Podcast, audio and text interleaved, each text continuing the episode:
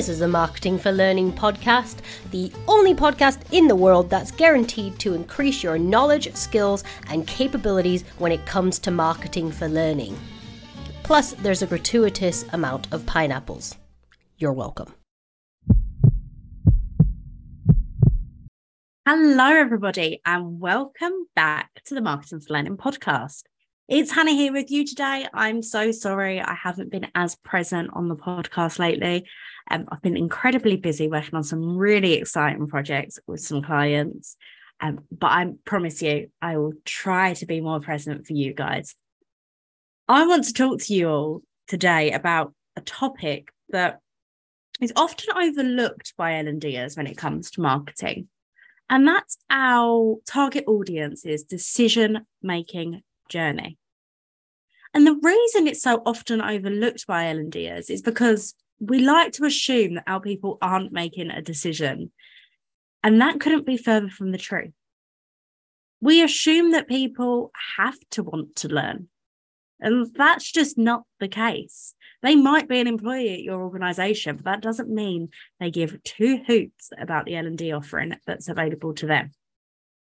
When we're considering this at MAAS, we use a funnel called AIDAL, and that walks through all the different stages of awareness and understanding of your offering that people can go through. We start off at awareness. So they kind of they know something's going on.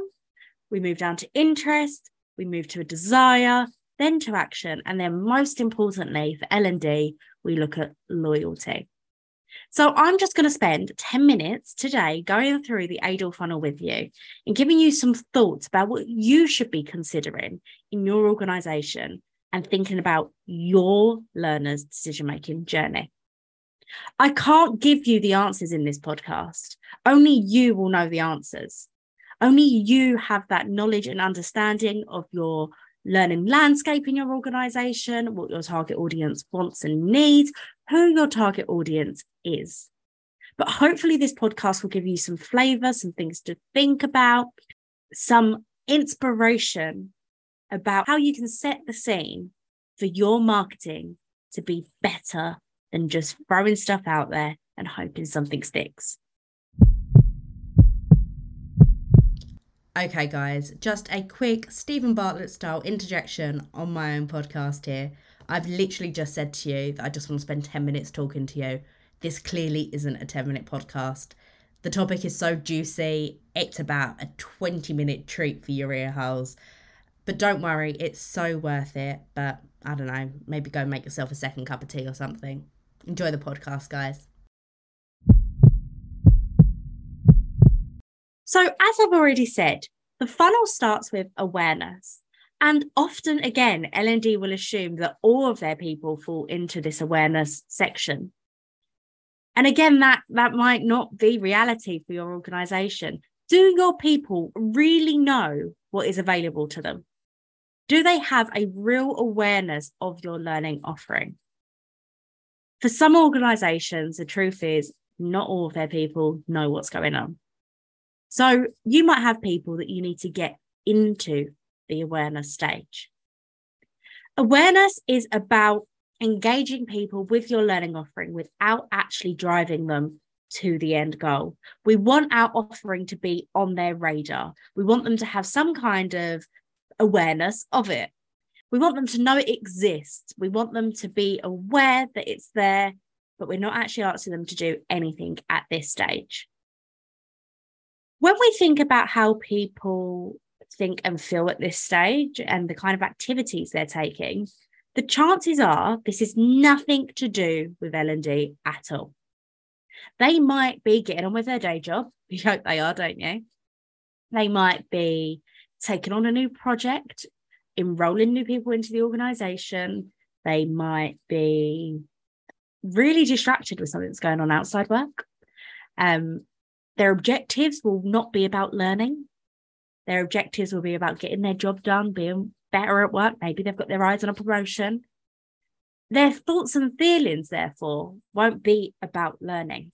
And that's something people struggle to get their head around that we're actually thinking about how they feel regardless of learning. Understanding our people in that extent really helps us understand what's going on and therefore we can market to them better. If we know that they've got their eyes set on a promotion, maybe then we, we put out a message about career development and growth. If we know that actually they've got no intention of ever growing and they're really content in their role, maybe the messaging then is more about making their actual life easier right now. Understanding our people in this detail will let us pick better marketing tactics and messages to actually get them engaged with our learning offering. So, when we're thinking about an awareness campaign, it's quite hard because often we just want to put a call to action of go to the LMS or sign up for this course or check out this hub. And we, we can't do that at awareness stage. That's not what the awareness stage is about. Looking outside of the world of L&D, a great example of this is those competitions you see on social media, more often on Instagram than anything else. Brands will put up posts getting people to like, to share, to tag somebody in, to follow their brand, just to win something. That is a real clear awareness stage campaign. They are not asking people, let's say it's a clothing brand, they're not asking people to go and buy their clothes. They're just asking them to follow. They're just asking them to tag somebody. They're getting that brand in that person's mind without actually saying to them, please go and buy our clothes. Please go and do this. Your art's in them to just be aware of who you are. Another example of an awareness stage campaign that we see a lot in our day to day lives is things like um, brands and businesses sponsoring football teams. So then all the football players are running around with whatever brand it is on the front of their um, top. And often that's got nothing to do with sport at all, but it gets that brand out there and it calls it, it triggers a brand recognition in people that perhaps wouldn't exist otherwise. So when we're thinking from a learning context, you might just want to put out some teaser videos, some images that perhaps aren't driving anybody anywhere, but are raising awareness of whatever it is you're trying to promote. If you're trying to promote your entire learn- learning offering, maybe it's something more along the lines of personal development, growth, that kind of thing. If you're trying to raise awareness of a particular topic that you're trying to promote, maybe you'll find some key facts about that topic and put them out there. It's a really important stage to get your people thinking about what you want them to think about. after the awareness stage, we go into the interest stage, and that's when people start realizing, oh, actually, that might be relevant to me. I might want to get involved in that. So we've gone a bit further than it being on their radar. They're actually thinking about how it could apply to them, how it could benefit them, how it can make their life easier, and so on. At this stage, they're probably more likely to be thinking about learning, but they're not completely sold yet. So if your marketing is around your entire learning offering and career growth or having the skills of the future, let's say, they might start thinking, well, maybe I should do that. Maybe I should look into that. They're not doing it yet, but they're a bit further than just going, yeah, I know that exists, whatever. So they're kind of thinking, all right, this might be worthwhile, but I'm not actually moving just yet at this point, we need to add some flavor to our marketing. We need to add some more details. So, great marketing tactics around this stage are like top tips or a blog or an ebook, something along those lines that get people thinking, doing something small to really plant that seed in their mind that this topic is really important and they need to engage with it. You want them to be intrigued. So, you want them to want to learn more. So you don't want to give everything away at this stage. But you also use this stage to demonstrate the quality of your work. So it can't be a half assed e learning module that's five minutes long. Look, have this quick teaser, and you've put no effort into it because then they'll assume that the rest of your learning offering is exactly the same. It needs to demonstrate the quality of your work while also leaving them wanting more. It's a critical stage if you want people to come into your learning offering and get involved with your learning offering with the right mindset. So after the interest stage, we've kind of got them going, oh, all right, maybe, maybe, maybe I'll do this. We move into desire. And that's when people start going, yeah, I want to do that. I want to be involved in that. That is right up my street. I've got to get involved. But remember, they haven't got involved yet. So they might have realized at this stage that they want to learn something new, that they need to learn something new. But what they're actually doing is considering whether your offering that you've been marketing to them is actually right for them. In L&D circles, we're starting to get much more aware of the fact we have a lot of competition. And that makes me so happy. because When I first started in this industry, people didn't realize that. They, they didn't realize that L&D does have competitors. So at this stage, your target audience are looking at your competitors. They're wondering, is it quicker if I just watch a YouTube video? Will that give me the information I need? They're probably Googling stuff around it. They might be looking at external learning libraries. They might be looking at external courses. They might be looking at university courses, depending on your subject matter. At this stage, they are probably thinking, should I get involved or not? So at this stage, we kind of need to use some different tactics. We want to create a sense of urgency and we want to emphasize the pains and the struggles that we are relieving for them. So if you think that people are perhaps looking elsewhere, maybe we want to emphasize the fact that this is bespoke for your organization. This is how you are going to become a leader at our organization. Maybe you want to emphasize the subject matter experts that you've used on this program. Maybe the fact it's free. Who knows? That might be a relevant um, message for your target audience. But you need to start adding some urgency we want people at this stage to go into the action stage thinking, yep, I'm good to go. I'm going to get involved. So then we move into the action stage. And at this stage, you might be like, well, if they've done the thing I want them to do, then job done. I don't need to do any more marketing. And that's where a lot of people fall short. Our marketing journey does not stop when person has done the thing we want to do. If you think about any kind of high value product you've purchased, did that company just not talk to you again after you'd made the purchase? No. You would have likely have got follow-up emails. Maybe they would have asked you to review the product or service. Um, maybe they would have suggested some other products or services for you. They keep the conversation going. And that's what L&D need to do when their target audience are in the action stage. Your people can fall into two buckets here. They can have a great experience with your learning, and then they're much more inclined to get involved again. They're loving it. They're going to give you great reviews. Yep, they're really happy. Or actually, they could have an awful time and they might fall into the bucket of not wanting to get involved with learning again. And we then have to remarket to them and actually invest a lot more in getting that person to re engage with us. So now is also the time that you've got to blow their socks off with an incredible learning experience. You can't outmarket a bad learning experience. So if you've really, really impressed everyone up until this point, and then your learning offering is like straight out of the 90s and so boring, you're going to lose them. And then you're going to have wasted all of that hard work we've done up until this point. So don't overlook the importance of fantastic learning design. I know for a fact if you're listening to this podcast, I'm sure your learning design is second to none. But I just want to make that clear. You can't outmarket bad learning. But when we're looking at this stage from a marketing point of view, we need to keep our brand front of mind. And yes, you do have an L&D brand. We've got a whole podcast on the topic. Go look at it or listen to it. You don't look at a podcast. Anyways.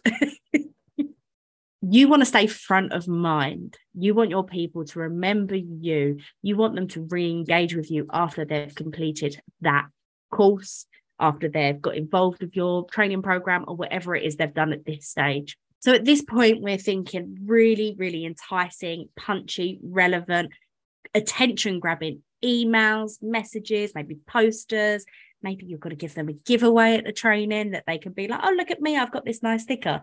Maybe it's certificates. I talk to so many people, and they're like, oh, my my employees really like certificates, and I don't understand why. It's a sense of like achievement. Look at me, I've got my certificate. I want to share it with everyone. So maybe that's a marketing tactic you're going to use to make sure you're grabbing their attention, keeping their attention, and making them really happy at this stage. But that's not the end of our marketing journey. We then have the loyalty stage. Loyalty is about getting people to re engage with you, but also to do some of your marketing for you. If somebody has the best possible experience, they've absolutely loved it from the moment they've become aware about your product all the way through to the completion of your program, your course, your training offering, whatever it is, they're going to talk about it. They're going to say to a colleague, Yeah, yeah, I was on that training last week. It's actually really good, you know. I really enjoyed it. They're going to promote it without being asked to. They're going to tell their friends, their peers, their colleagues, their leaders how great your learning experience is. So we want to keep them really engaged in this loyalty stage because they make our lives easier. If they're promoting it for us, we have to put less, less effort in. That's the God's honest truth.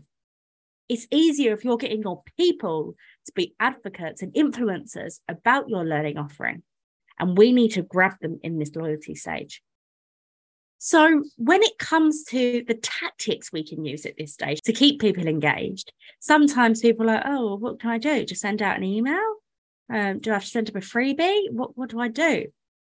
You want to create a sense of community and value add.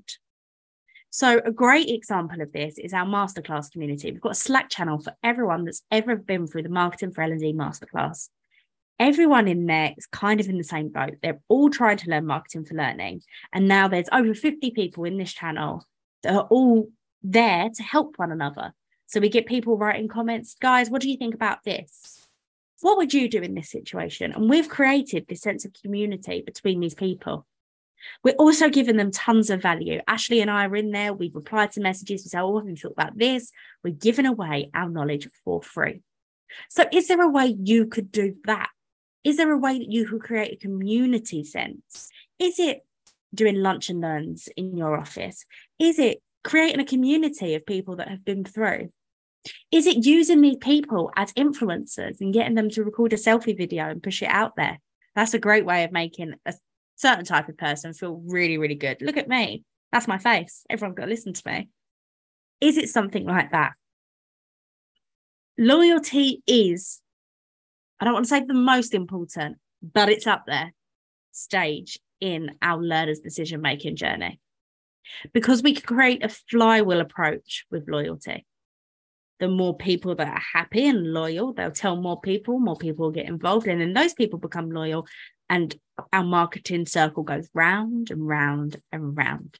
And it creates huge impact. It boosts engagement for your learning and it helps you overcome some of your biggest problems in marketing for learning. And most of all, the best part about getting your loyal advocate to carry on promoting your learning is the people they recommend your offering to won't go into the awareness stage.